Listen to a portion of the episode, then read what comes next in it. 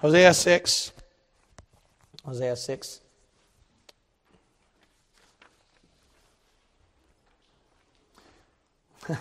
I find it very odd that this sermon will be extremely appropriate, and I think it's going to be very needed today. Uh, it's not a surprise that after a great revival meeting that the devil starts moving and the devil starts attacking. And there is also after a revival meeting a fresh and strong spirit. And that's what I want to talk about today. Hosea chapter 6, verse 1 through 2. Come and let us return unto the Lord, for he hath torn and he will heal us. He hath smitten and he will bind us up. After two days will he revive us. In the third day he will raise us up, and we shall live in his sight. The doctrinal application is about the nation of Israel. The nation of Israel have been in a backslidden condition, but they have now received a revival. God is going to revive and restore his people in the future and times. It says at verse 2 that after two days he'll revive us. And the third day, which is after the revival, the third day is going to be better. It's not just revival, he's going to raise us up. And just like the children of Israel as their nation, ought the Christian church, when they go through their days of revival, that the next day after the revival, that's when they're raised up on high. We shouldn't just uh, fall back down to the ground after we get revived. After revival, we should be raised up and we should have our feet firmly planted on solid ground, on a firm foundation, and stay firm, standing on the promises of God. I found a lot of interesting passages in the Bible we're going to go through nine revivals in the Bible. They had their own revival meetings. And it's very interesting to see what happened after the revival meeting. And I think it will be very needed today. I don't know if it can uh, convict or help people today, but I believe it's very needful, especially the situation we're going through. The title, the title of my message is very simple After Revival. After Revival. Let's pray. Now, Father, you're going to have to cleanse me of my sins, fill within me the power of your Holy Spirit. And the reason why, Lord, you'll have to is because I am an unworthy vessel who's preaching your book. So I need you that much. At my own strength, I am nothing. I pray that in spite of the devil's attacks and the hardships people go through, you'll somehow make them hear this message. The Holy Spirit reach them and may we come out even stronger and mightier than we did before. So far, that's what this church has done. It's been attacked, but it's got up even better. I pray you'll do so again, Father. You're a great God. In Jesus' name we pray. Amen. Amen. Genesis 35. We're going to look through nine scriptures because we're going to look at nine revivals. Go to Genesis 35. Genesis 35. The first revival is with Jacob. The first revival is with Jacob. He tells uh, his own people to cast away their idols and to change their garments. And the people cast away their strange gods. They changed their garments. They had a revival at their own Bethel. And they were seeking the ways of the Lord. They were cleaning up their sins, their old ways, and starting to take things seriously for the Lord. Look at Genesis 35, verse 2. The Bible reads, And Jacob said unto his household and to all that were with him, Put away the strange gods that are among you, and be clean and change your garments. And let us arise and go up to Bethel, and I will make there an altar unto God, who answered me in the day of my distress, and was with me in the way which I went. And they gave unto Jacob all the strange gods which were in their hand, and all their earrings which were in their ears. And Jacob hid them under the oak, which was by Shechem. Man, what a great revival meeting. A lot of preachers have preached messages just from 3, 4, and 5 that they will go to the house of God, that they will take away and clean up their idolatry and their sins, and that Jacob makes sure that all the sin that they were hid underneath the ground. A lot that you can glean here to preach a great revival meeting. But this message is focusing after revival. What happened after revival? Look at verse 8. And that's my first point the catastrophe after revival. The catastrophe after revival. Verse 8 But Deborah, Rebekah's nurse, died, and she was buried beneath Bethel under an oak. And the name of it was called Alon Bachuth. You know what happens after revival? You're going to have catastrophes happening to you. You're going to have a bunch of people getting sick. You're going to have a bunch of people who get mad. You're going to have people leaving the church all of a sudden. You're going to have some kind of trial that happened in your home, in your family, in your church, in your workplace. Something unexpected, even a flat tire. Some kind of catastrophe, some trial will happen right after a revival meeting. How many of you went through that? How many of you know what I'm talking about? This church has went through so much that we already know. It's uh, not as strange to us anymore. The reason why things happen is because Satan, he knows that you're revived, so he wants to make sure you stay down. You know, you were originally down, but you got revived, right? So you're going up. He doesn't want you to go up. What's he going to do? Swat you back down. He doesn't want you revived. That's why you must be ready for catastrophes when they happen. And when they happen, all you have to do is just hang on. Just hang on until the blessing comes. Look, it's not forever. Look, it's not like, oh, I'm doomed to die this way. No, this church has been through enough trials where they held on to God and then the blessing happened, right? You just have to hang on until the blessing comes. The blessing will come. Don't worry. You're not defeated and you're not going to die this way. It's just temporary. Amen. It's just temporary. Just hang on. And then when that time passes by, you're going to forget it. Because how many of you recall the trials, all, every single trial that you went through? Not every single one of them, right?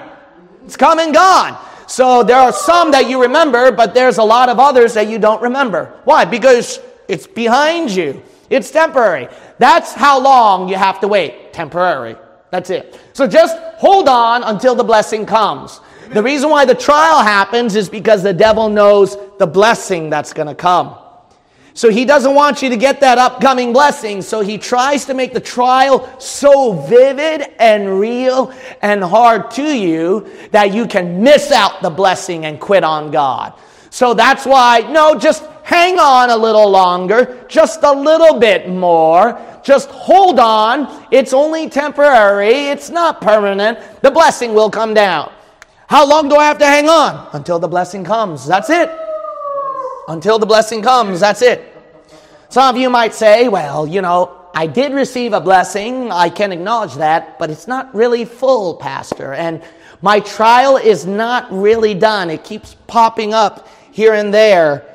Well, you have to realize that within every trial you go through, you forget there's always a blessing after that. And then a trial happens after that, and then a blessing comes after that. You know what the Christian life is? Trial, blessing, trial, blessing, trial, blessing, trial, blessing. That's what it is. And if you look at this passage, verse 8, Jacob went through the trial, right? Lost Deborah, one of his wives. When Deborah died, what happened after that? Look at the very next verse. And God appeared unto Jacob again, and he came out of Paddan Aram and what? Blessed him. See, after the trial, you get a blessing. Then what happens after that? God said unto him, Thy name is Jacob, thy name shall not be called any more Jacob, but Israel shall be thy name. And he called his name Israel. Bless God, hallelujah, he got the blessing. And verse 19, trial. Trial happened at verse 19. And Rachel died and was buried in the way to Ephrath, which is Bethlehem. Then uh, look what happened at verse 22 trial again. And it came to pass when Israel dwelt in that land that Reuben went and lay with Bilhah, his father's concubine. Wow, scandal happened in the family. Then what happened after that? Blessing. Verse 27. And Jacob came unto Isaac his father unto Mamre. Jacob finally got to see his father that he hasn't seen a long time. He got a blessing. What do you see here? Trial, blessing, Trial, blessing, trial, blessing, trial, blessing. That's the Christian life. So don't get discouraged when trials happen because what that means is what's after trial is blessing. So enjoy it while you still can. And then when the trial happens again, oh, the trial is happening again. Hey, just hang on until blessing and then enjoy it. And then when the trial happens again, just hang on until blessing. All right? So that's what you need to do. Yes, after a revival meeting, there's trial, but you forget every trial must have every blessing accompanying it. So hang on. That's what's going to happen. That's what's going to happen after a revival meeting. So when catastrophes happen, just hold on. The blessing is coming right your way, knocking on your doorstep. Okay? The devil just wants you to miss out the delivery, all right?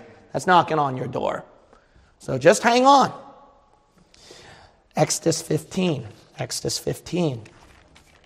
My second point is the care after revival.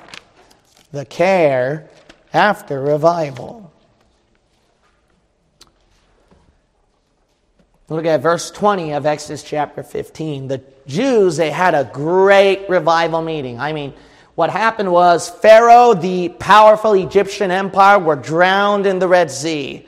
And then Miriam and a bunch of sisters got up and they started to dance for the Lord and they started to praise, sing, and shout. And, you know, they had their own summer camp, their own revival meeting, shouting and singing unto the Lord. Look at Exodus 15, verse 20. And Miriam, the prophetess, the sister of Aaron, took a timbrel in her hand, and all the women went out after her with timbrels and with dances.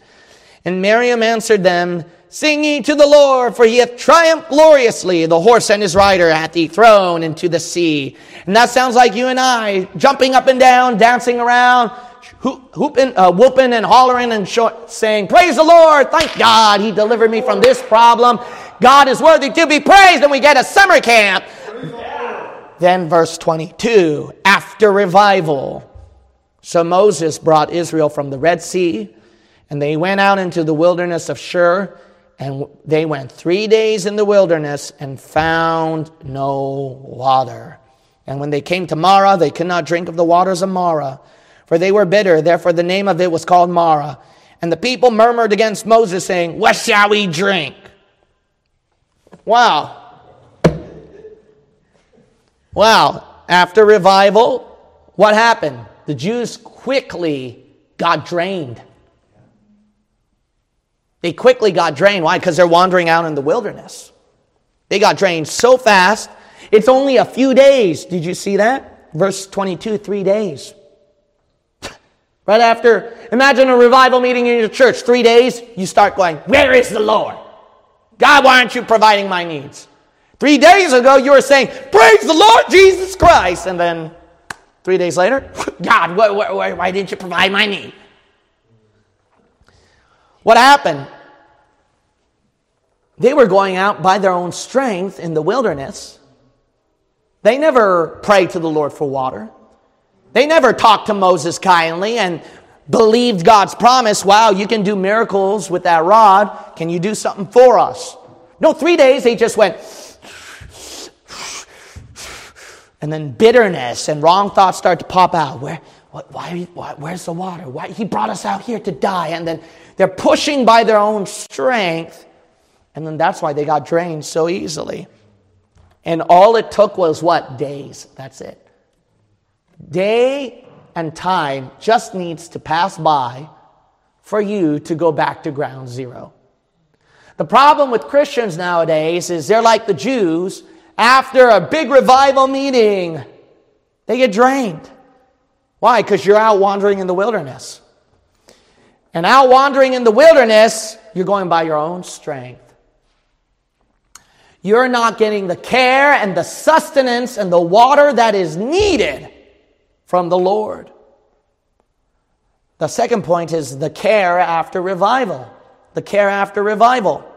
The Jews, they can be well cared for if they would only ask, if they would only seek God's ways, if they would only believe in His promise. But no, they just kept it all in, just went out by their own strength, And all it took was three days in the wilderness. You know what it takes for you to backslide? Just three days by your own strength. Just, you know, I don't need to call pastor for help and I don't need counseling and I don't need prayer and, you know, I can skip my Bible reading and prayer for just for today. I don't need to go to church that Sunday. You know, uh, I don't have to, you know, what you're doing? You're draining yourself of the spiritual nourishment, the spiritual care that you desperately need. All it takes is less than three days for you to go back to the ways of the flesh. You can't fight by the doings and the might of your flesh. You need care from on high. Look, if you're in trouble, did you pray to the Lord? It's that simple. But you didn't. You went by your own strength. You didn't pray desperately, cry out for help to God. You didn't pray specifically what your problem is. You didn't pour out your specific complaint to the Lord. You never sought for a specific answer to the Lord. Or maybe he did. The Jews, they had, they had their sustenance, their care all this time. They had Moses with the rod. All they had to do was ask. No, they waited three days and then started to complain at him. You know, all you had was that book in your house. Oh, I'm all alone and I don't. Have, you have that book. Are you reading it? Are you reading it? Are you praying to the Lord? Hey, we, we got technology like the one brother prayed. Hey, are you watch? If, if you're unable to come to church today because of health issues or some very good reasons, are you watching right now? Everybody in our church watching right now? Ah, see? So the problem is, is that when God has the care given and provided for you, you just don't take it. No, you go by your own strength. No, I don't need to listen to the preaching today. No, I don't need to go to church today. I can go out by my own strength. That's why you lose your revival. It only takes a couple days. Passing days can drain you. All that a day has to do is just pass by in order to drain your revival. That's why the Bible says redeeming the time. Why? The days are what? Evil. You have to go against the days. How do you go against the days? If the Jews got their care from Moses' rod from day one to begin with, then they wouldn't have complained. They wouldn't have gotten drained. They would have gotten all the water that they needed. But no, you let the day pass without the rod, without the care, without prayer, without Bible reading, without fellow brethren, without winning a soul to Christ, without crying out to God for help, seeking counsel from the minister. You go away. You let the day pass by. If you start all the way from day one, you wouldn't be drained. Why do you have to be in a revival meeting to stay hydrated? No, in order to get uh, to for your energy not to be drained and to be watered after a revival meeting, you need to keep that revival going. Keep it going. Have your own revival. Spend time with the Lord, pray, sing, shout. Get away from the world a bit. Why, did, why is it only a revival meeting that you do all that, huh? You need to keep yourself hydrated. Don't be dehydrated and drained down in the wilderness. That's what happened after revival. You get drained, so you need good care. What's your care system going, huh? Uh, go to Joshua 6. Joshua 6.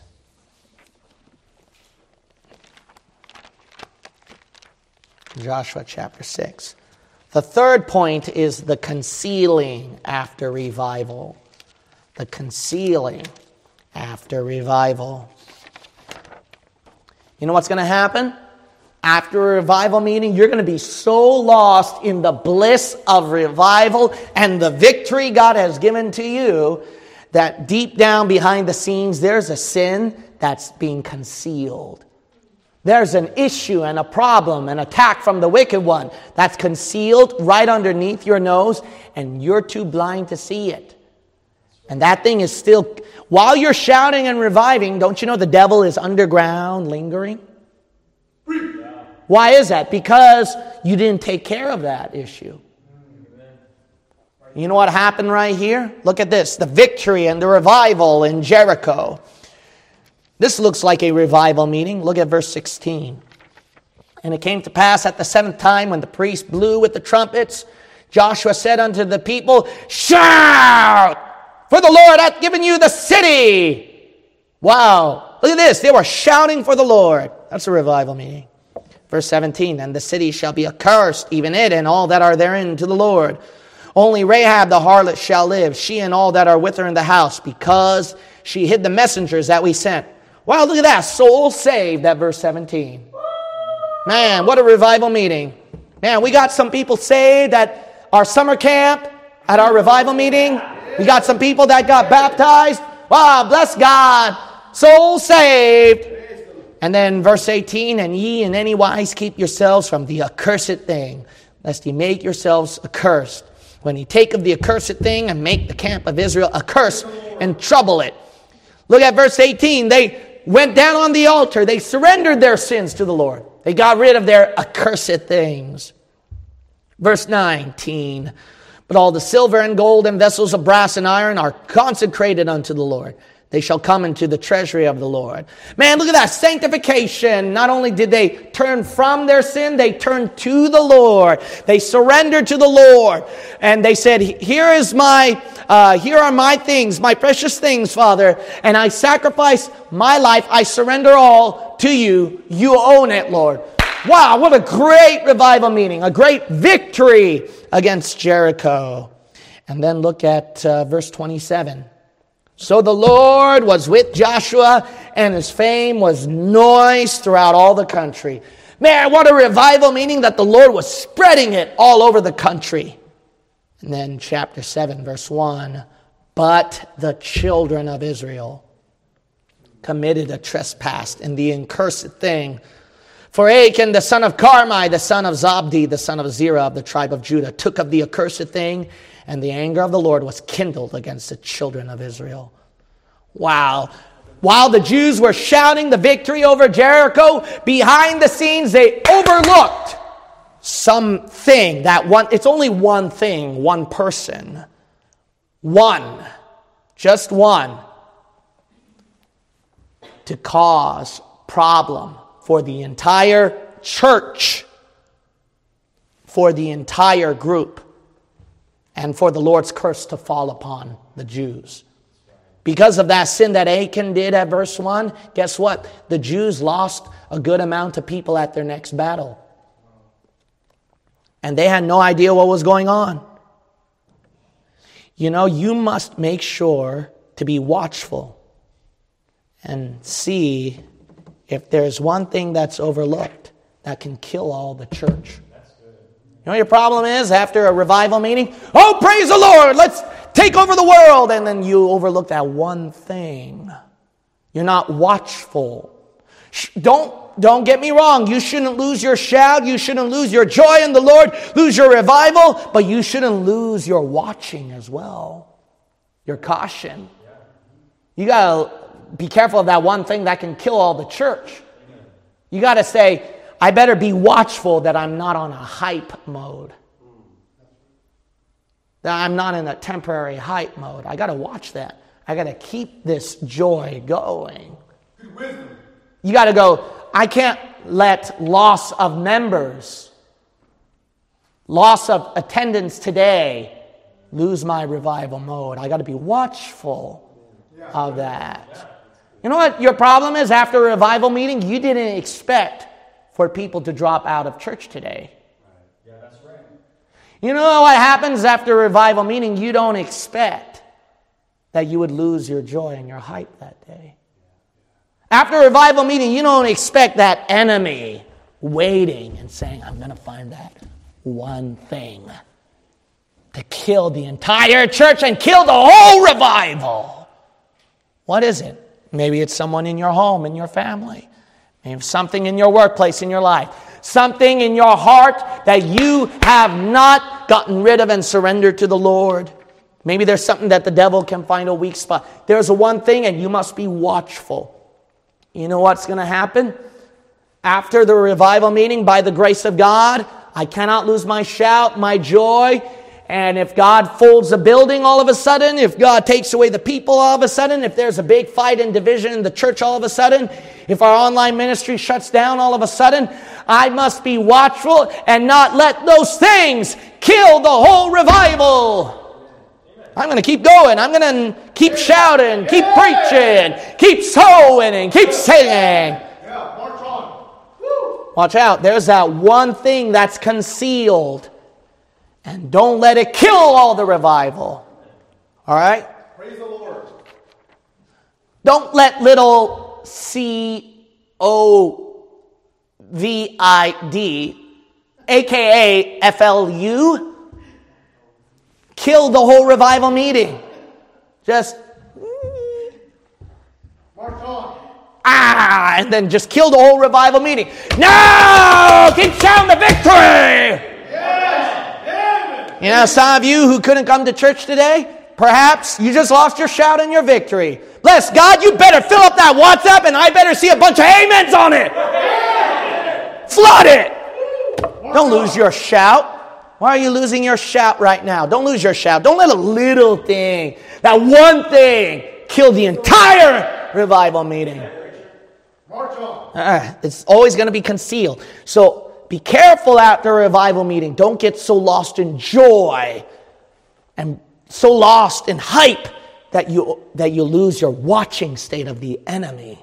Always be ready. Say, I'm on guard after revival. After revival, okay, I'm on guard. Guard. I better drag myself to church. I better watch my health. I better pass out tracts. I better read that word and pray. I better stay away from that sin because he's going to pop out again. I better get ready for church. There might be a division or a dissension or a disagreement that the devil might pop up. I'm ready.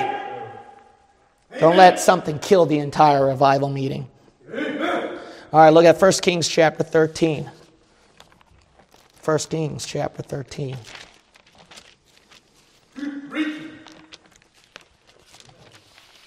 You know what happens after a revival meeting? The con man. My fourth point is the con man after revival. The con man after revival. There's going to be a con man coming. He's going to trick you and deceive you. Look at this revival meeting. Verse 1. And behold, there came a man of God out of Judah by the word of the Lord unto Bethel, and Jeroboam stood by the altar to burn incense. And he cried against the altar in the word of the Lord, and said, O altar, altar, thus saith the Lord, Behold, a child shall be born unto the house of David, Josiah by name, and upon thee shall he offer the priests of the high places that burn incense upon thee, and men's bones shall be burnt upon thee.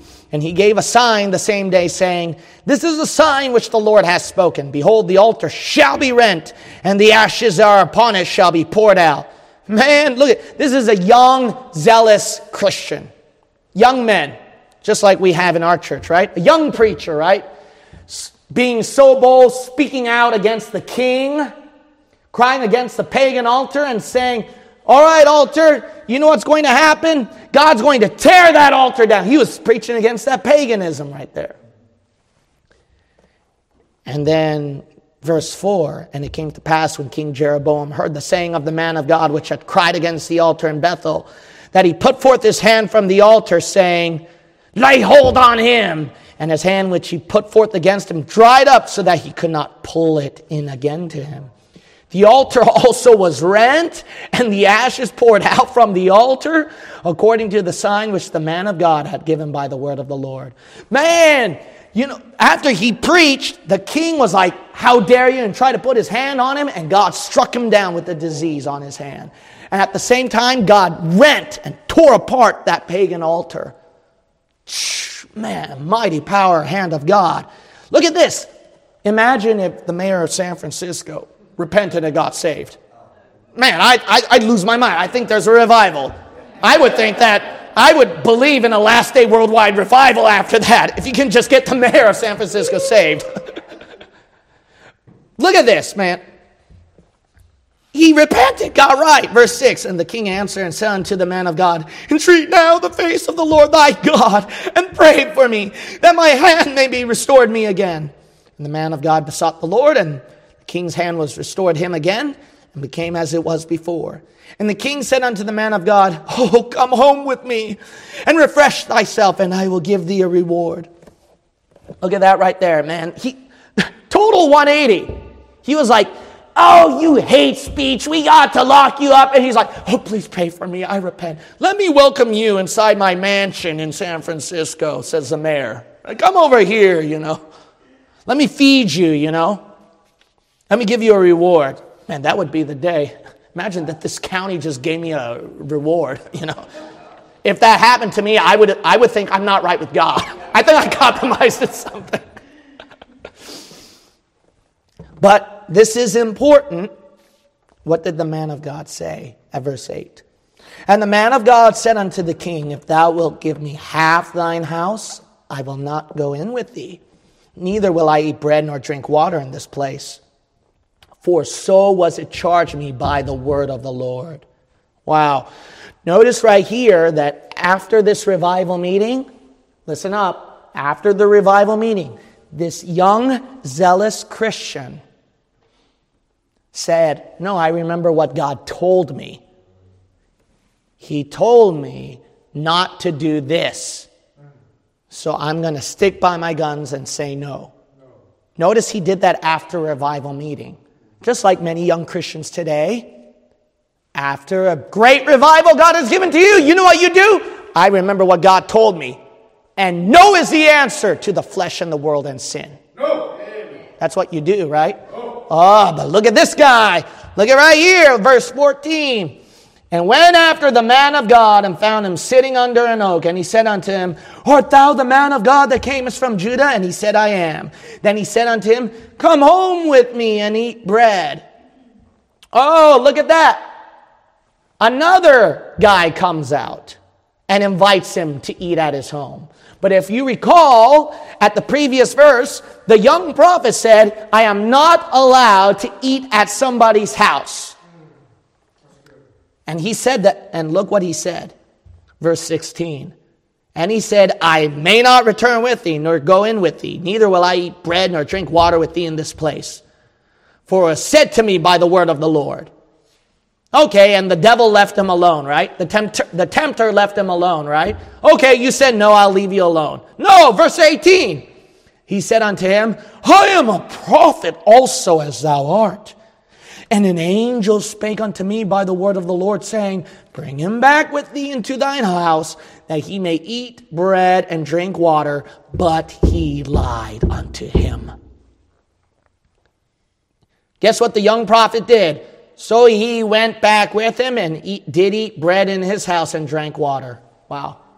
You know what happened to that young prophet after that? He died because he disobeyed the word of the Lord.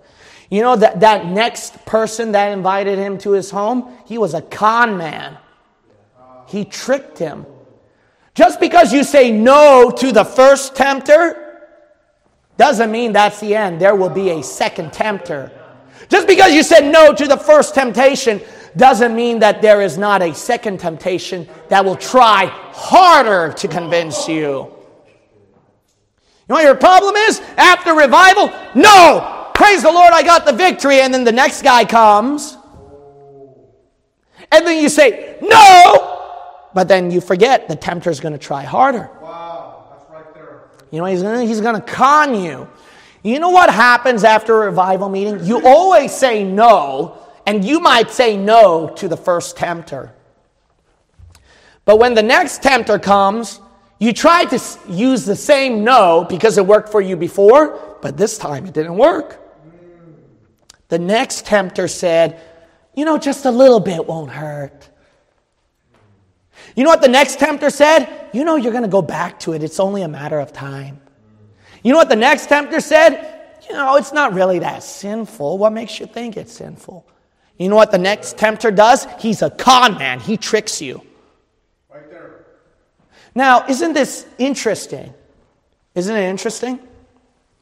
Why do you believe the words of the tempter rather than the Word of God that you heard the first time at your revival meeting? You know what you did to the first tempter? No, I remembered what I heard from the Word of God. And no is the answer. What happened to the second tempter? Not as strong as before. You don't say, No, I remember the word from the preacher. No, you start to remember the words of the next tempter. You start to believe the words of the next tempter. You know what you need to do after a revival meeting when the con man comes out? Simple. Don't believe him. And believe the word of God. Amen. Amen. It's that simple. You got to believe that the next tempter is lying to you. The next tempter is lying to you, saying, You're too weak to do this. You know, it's, it's always happens. It always happens. You get right and you fall back again. Oh, that's the tempter. You know what you need to do? You need to believe that he's a liar. And you need to believe the word of God. But you know why you don't believe the word of God? Simple. You forgot. After the revival meeting, you forgot. Oh, what happened to your notes you were writing before? Huh? What happened to the preaching that burned your heart before? Huh? You forgot. And because you forgot, that's why you can't believe the Word of God. And you believe the Word of somebody else. Hey, how many of you, after your revival meeting, you remember what was preached that helped you? Did you forget? What made you come on the altar? It wasn't just a show, was it? Wasn't it the word that the preacher was speaking? There was something there in the middle of the preaching, one of those words that hit you, remember? Did you remember that one street that the pastor preached about? Did you remember not revival but repair that the preacher preached about? Did you remember don't pity the Tobiah who's holding a homeless sign on the street, thrust him down the road. Do you remember that one? You forgot. You forgot. And that's why after revival, you fall back into place again because of that con man. The con man. Whatever the next tempter makes you hear or even feel, don't believe it. You forgot what you, this is important. Didn't you, did you forget what you felt at the revival meeting as well? The tempter might not make you hear his words, but he can make you feel him. The tempter can make you feel him. Feel the fear, feel the lust, feel the depression, feel the suicide, feel the loneliness feel the emptiness and despair, don't believe what you feel from the tempter. Did you forget? Do you believe what you felt from the singing at the revival meeting, the preaching at the revival meeting, the fellowship at the revival meeting? Did you believe? Don't you believe in those things? Or did you forget? You forget. You forgot. All right. 1 Kings 18. 1 Kings 18. I think the Lord's on to something today. Amen? All right. I think the Lord's on to something today. Let's look at 1 Kings 18. My fifth point is the crash after revival. A crash after revival. Now, this is very important, okay? This is a really good point here. Now, notice that Elijah, he had a great revival meeting. I mean, he got fired to come down out of heaven. He just conquered uh, over a hundred false preachers and prophets. Me, I don't think I kicked over a hundred of them online, and I already got a, the whole world hating me for just kicking 10, you know, false prophets. But Elijah just kicked out, kicked, you know, over a hundred, you know, and then the whole people sided with him. They all had a revival. They said, The Lord, He is God. And Elijah, he had so much power that he caused rain to come out of heaven on an area that had famine and drought for over three years. Man, what a revival. And not only that, Elijah was able to beat the race car of King Ahab by just his own feet. Man, what a revival. Look at look at it, look at it right here. 1 Kings 18, verse 36.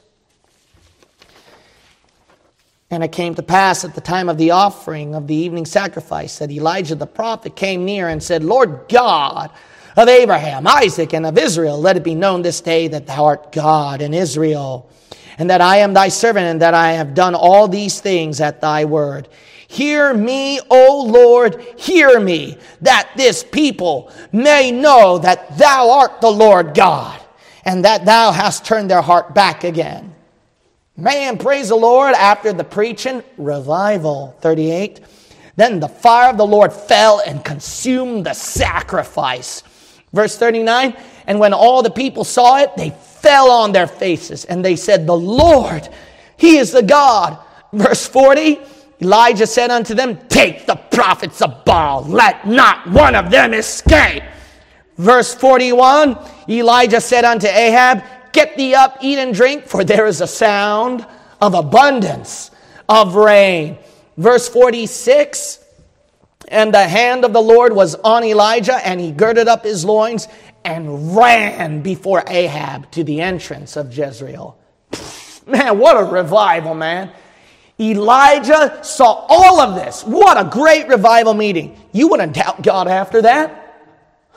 You would press on for God after that. Look what immediately happens after such a big revival meeting. Immediately. Same day of the revival, actually. Same day of the revival. Look at the next verse, chapter 19, verse 1. 19, verse 1. And Ahab told Jezebel all that Elijah had done, and with all how he had slain all the prophets with the sword. Then Jezebel sent a messenger unto Elijah, saying, So let the gods do to me and more also, if I make not thy life as the life of one of them by tomorrow about this time. Guess what happened? And Elijah stood strong in the Lord. No, verse 3 And when he saw that, he arose and went for his life. What in the world? Elijah, why are you so scared of a woman after you conquered uh, over a hundred prophets of Baal and the king. You took on a whole nation, and what one woman said scared you, and made you ran? What in the world? How would you get so scared after that? Maybe some husbands might understand, right? yeah, I take that as an amen. Maybe some husbands might understand that, right? But the thing is, is that for, uh, forgetting the joking part right here, it's something that sometimes we wonder, Elijah, why would you be so scared? It doesn't make sense. You know what happens after a revival meeting? It's something that's unexplainable, and you don't understand it, you can't explain it, but it just shook you to the core. And then you just dropped out of church all of a sudden. You just suddenly just dropped your Bible reading and prayer. It's unexplainable. You don't know how to explain it. It's just something where you were so pumped up for the Lord, you were so much revived, and you can take on the world. All of a sudden, something happens, and it's hard to explain it. You can explain it. Everybody around you, is, are, your brethren, are saying, What happened to you? I mean, like, you are serious for the Lord, and then all of a sudden you just turned 180. What happened? And then you go, I don't know. I just can't explain it. Yeah. Do any of you know what I'm talking about? 100%. Of course, that never happened to you, right? It's only Elijah because he's a weakling, right? Do you know what I'm talking about? Something unexplainable happens that shakes you to the core. And you don't know what it is, but it just shook you up so much that you just stopped reading the Bible, stopped praying, you just gave up on the Lord, you just backslid. Yeah, that happens.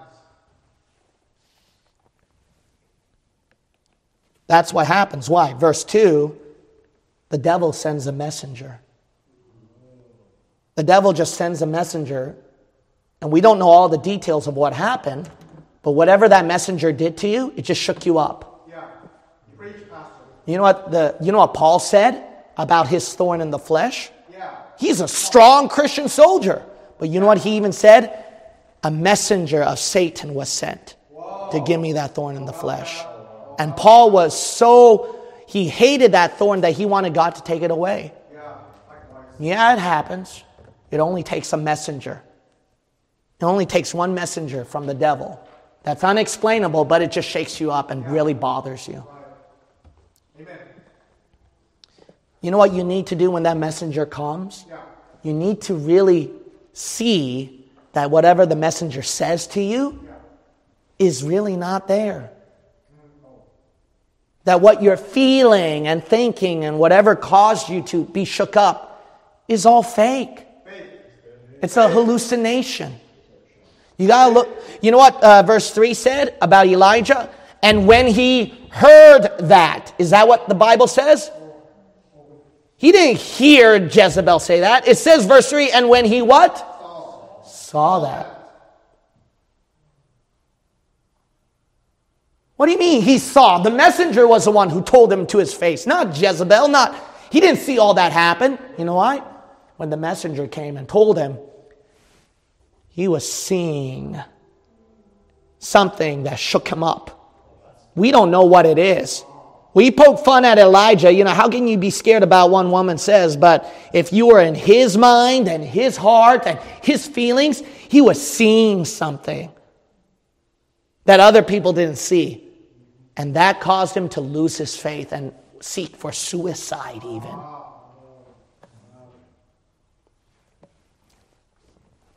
You know what you need to do? You need to keep your eyes not on the details of that messenger. That's your problem.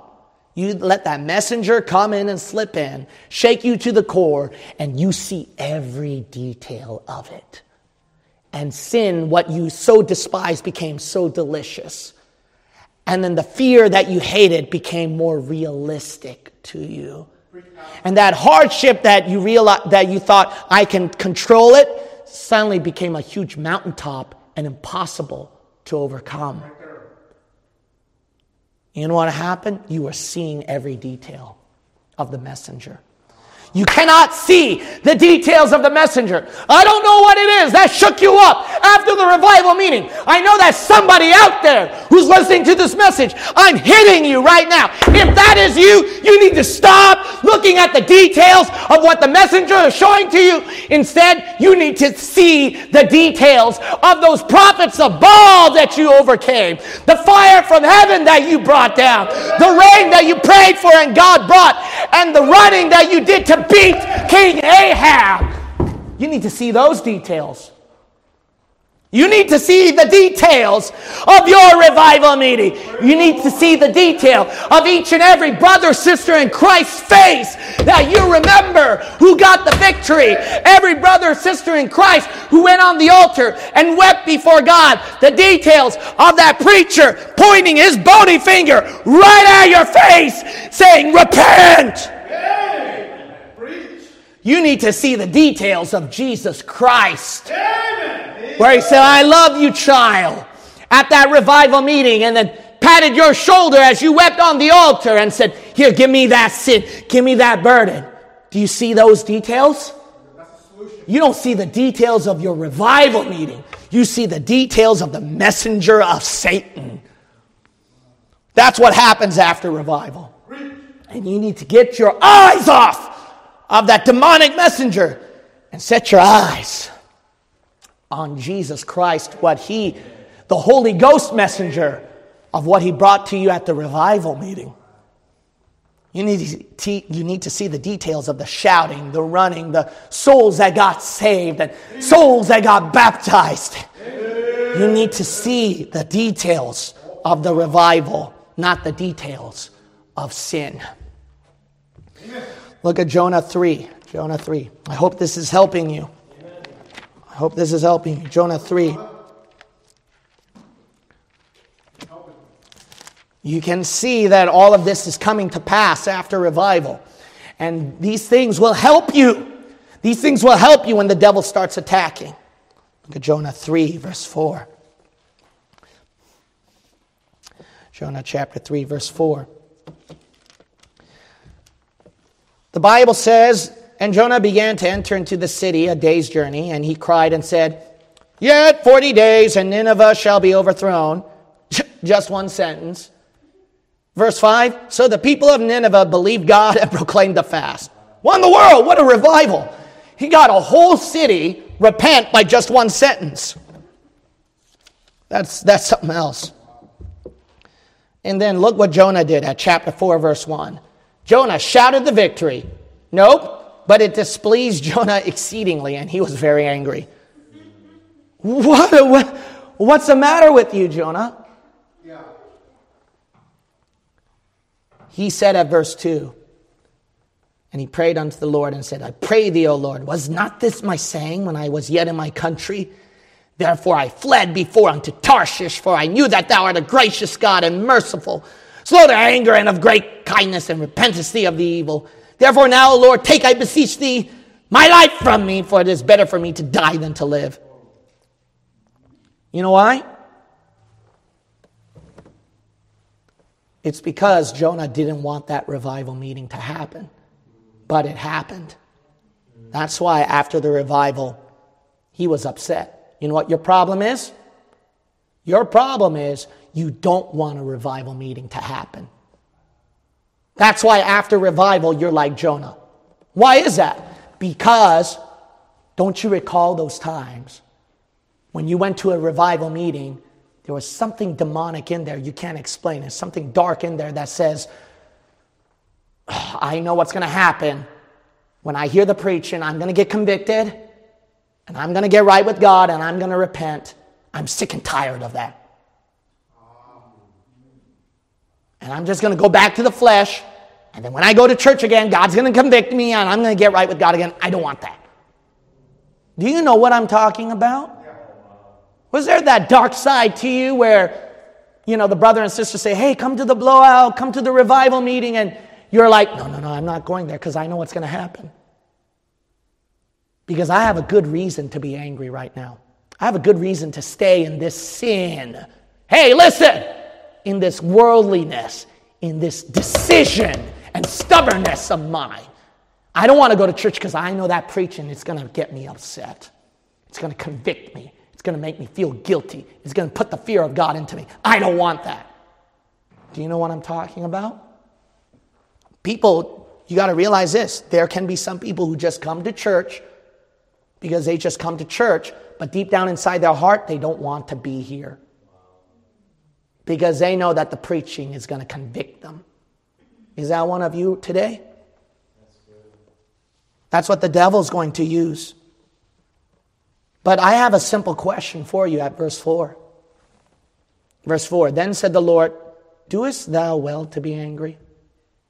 Hey, simple question. You ever thought about, hey, what are your best reasons to be that angry? You ever thought about that? What's your best reason? The Lord exposed it at verse 9 through 11. This is it, verse 9. And God said to Jonah, Doest thou well to be angry for the gourd? And he said, I do well to be angry even unto death. But you know what God said at verse 10 and 11? What, uh, if, you're so, if you have so much pity on a little gourd that you didn't even work for, why don't you have that much pity over the, the people, thousands of Nineveh, and babies over there as well? Shouldn't you have more pity for them than your little gourd? You know why you're bitter like Jonah after a revival meeting and you're like, man, I don't want to come to church.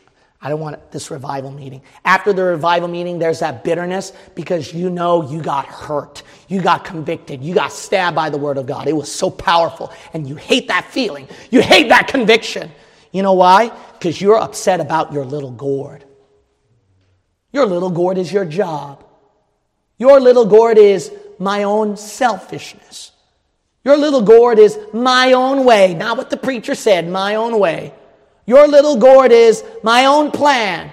Your little gourd is my world, my worldliness, my sin, my fleshly desire. I don't know why the preacher and the preaching is asking that I have to do more for the Lord and come to church and serve God. And, you know, it's that little gourd that is really a little gourd. It withers and dies. Everything in this world is temporary, withers, and dies. Don't you know that? Your thing is a little gourd. That's why you got upset. But you don't pity, you don't pity your fellow loved ones who are praying for you. who are, who are helping you to serve God. No, you don't pity them. You could care less. You just come to church because. You don't pity lost souls dying and burning in hell. You don't pity that. That's why you could care less about giving tracts and coming to soul winning, visitation, being bold to tell someone how to get saved. You're more upset about your little gourd, pride, self reputation, how good you look, more than a soul dying and burning in hell. You pity your little gourd. You don't even pity your own happiness. You don't pity your own happiness, your true well being, your peace in the Lord spiritual blessing, physical, even physical blessings from the Lord. You don't pity those things even. Instead, you pity your little sin, your little selfish way, my way, my way. I know it's making me sad, miserable, depressed, and but you know it makes me temporarily happy, whatever. I don't care. You pity your gourd, not your real happiness, your real well-being. What's worst is you don't pity the grieving Holy Spirit of God inside you. You don't pity the Lord.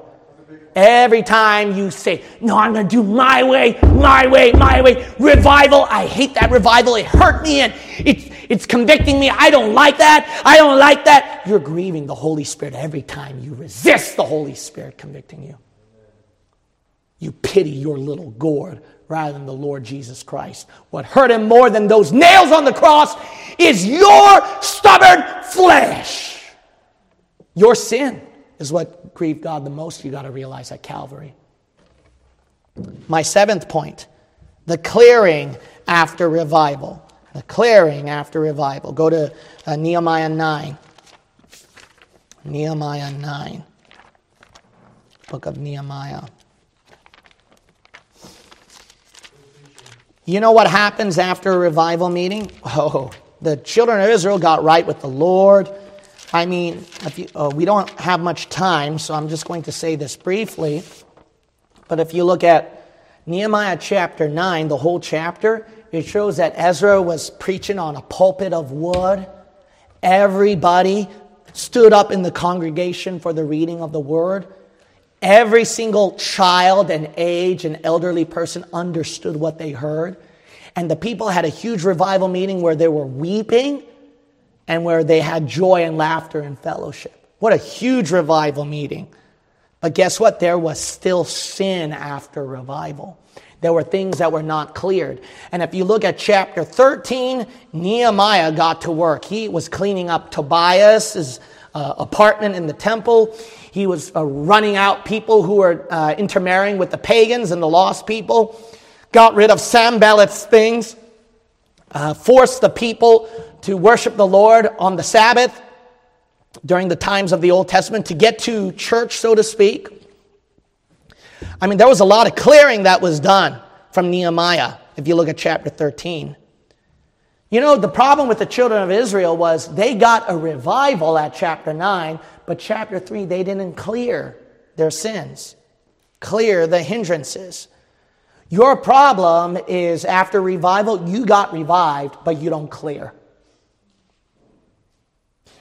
Listen up now.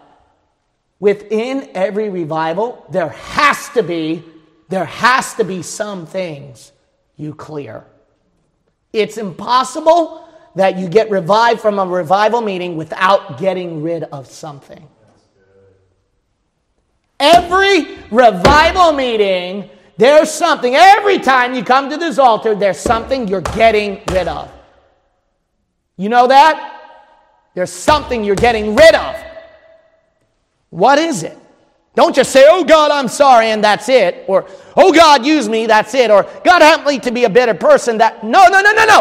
An altar is something you sacrifice and burn. You go, God, I get rid of this. If you're, what is your sin problem?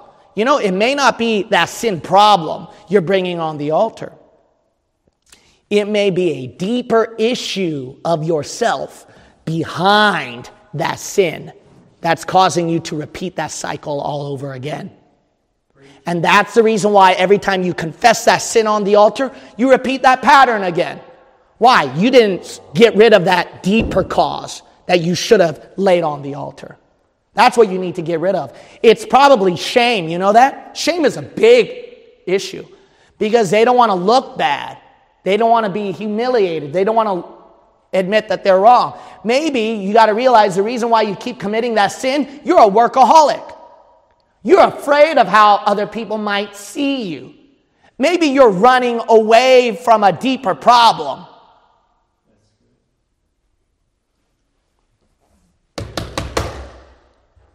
It's your pride. It's the unwillingness to confess and seek help or counsel, maybe. The unwillingness to bow your knees and pray to the Lord for help. Oh, I need to get victory on this matter. Did you pray? Well, I'm just too, too what? Oh, it's too hard or too busy. That's your deeper issue. You need to get rid of that. If there's, you, some of you know I'm hitting something. There's something in your heart that you don't want to surrender on the altar. If that's the case, you can have as many revivals you want. You're going to go back to zero. You need to lay it on the altar and you need to get rid of that thing. My seventh, my eighth point is the confederation after revival. The confederation after revival. You can look at Acts chapter 2, verse 41 through 47.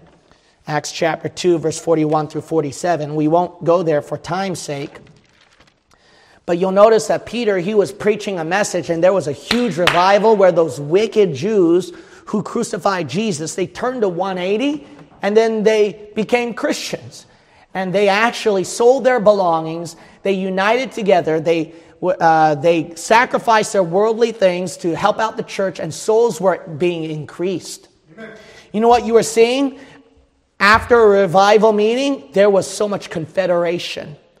There was so much gathering. You see, read verse 41 through 47. You can see they were busy. You know why, after revival, the greatest danger to you is isolation and idleness? Because you're not within that revival meeting crowd.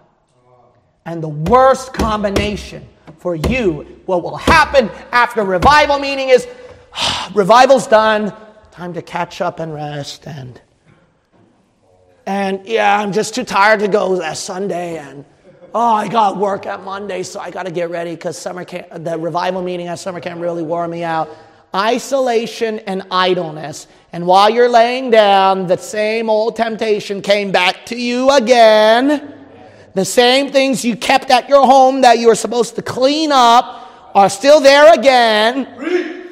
And you know what? That's your danger. And depression came up again.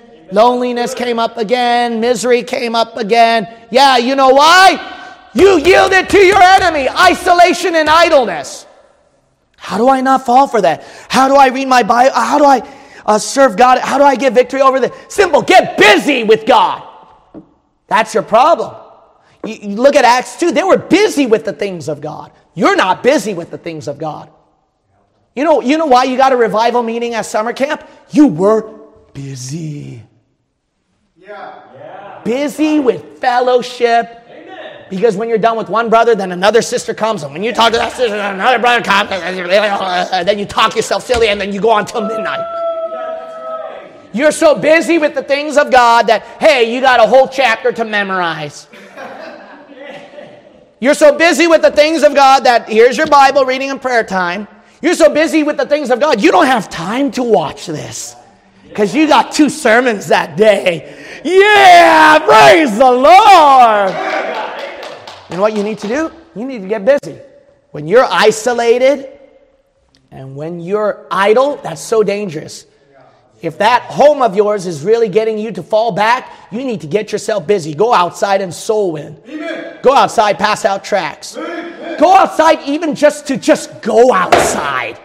Just go outside just to go outside and just spend time meditating on God's creation or something or pray to Him. Amen be so busy with prayer and Bible reading. So busy. Amen. Drag your. Uh, oh, well, I. You know what's so funny? For people who are so busy that they can't come to church or do something for the Lord, they have too much idleness and isolation in their hands to sin and fall back into the ways of the world again. No, you're not busy enough. Drag yourself to church, bless God. Drag yourself to Bible reading, drag yourself to prayer, drag yourself to soul winning, drag yourself with fellowship, you know. Attend all 50,000 Zoom meetings, I don't care. Watch all the videos that we have on our channel too. Do something, listen to preach, and get yourself busy.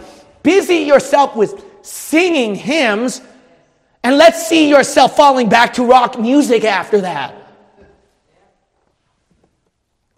Too much time and space you created in your mind for the enemy to fit in, to come in. My ninth point is Acts 19. Acts 19. Uh, we have to go over there, Acts 19.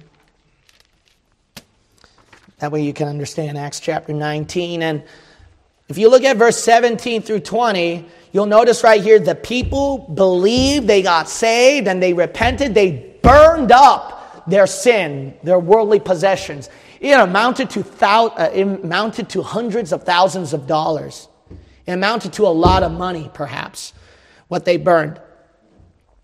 They burned so much. There was a huge revival meeting. But then look at the counterattack. That's my ninth point the counterattack after revival.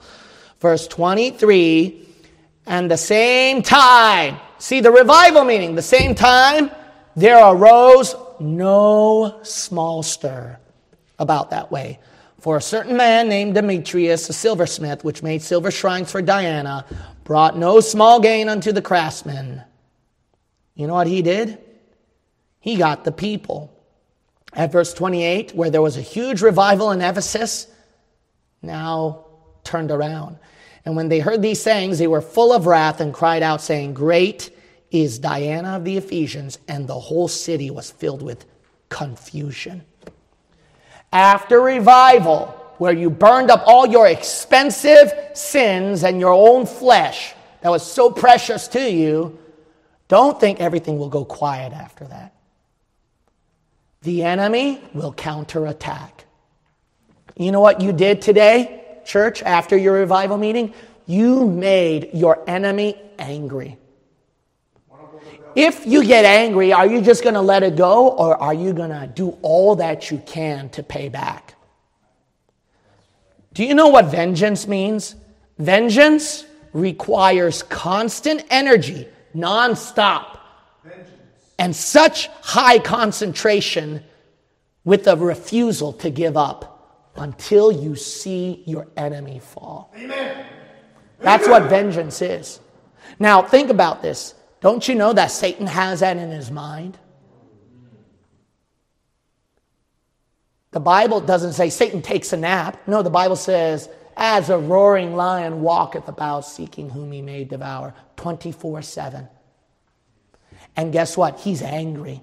He's angry. You think he's happy when souls got saved, souls got baptized, over a hundred singing, shouting, weeping, coming on the altar? You think he's gonna be happy or do you think he's angry? And he's gonna work nonstop until, let me dwindle the numbers here at church. Let me dwindle their fire and their spirit. He's gonna do all that he can to make a comeback. You know what you need to do? If he counterattacks, you need to counterattack. If he has vengeance, you need to have vengeance. You know what 2 Corinthians chapter 7 and verse 11 says? Yea, what vengeance. vengeance. When you repented against the wicked things. That's what you need. Vengeance requires constant energy, nonstop, high concentration, with a refusal to give up until you see your enemy fall. Until you see your enemy fall, that sin, that worldliness, that flesh, that self of yours, that devil, that temptation fall, you should have such a vengeance and say, I will fight. I'm not going to stop. I can't have peace until I see that enemy fall. Bless God. What you need to do after revival meeting is have such deep vengeance. Do you have a deep vengeance after revival? Go nonstop. Go without sleeping. Go without resting until you see the enemy shiver, fall, and see him get more upset when you win a soul. See him more down when you read that book. See him, the look of defeat on his face when you bow on your knees and pray. Get vengeance today. Now, after revival, let's see some Christians with a vengeance. If he's going to come back on you, you make a comeback to this altar. Every head bowed and every eye shut. Let's come back to this altar with a vengeance.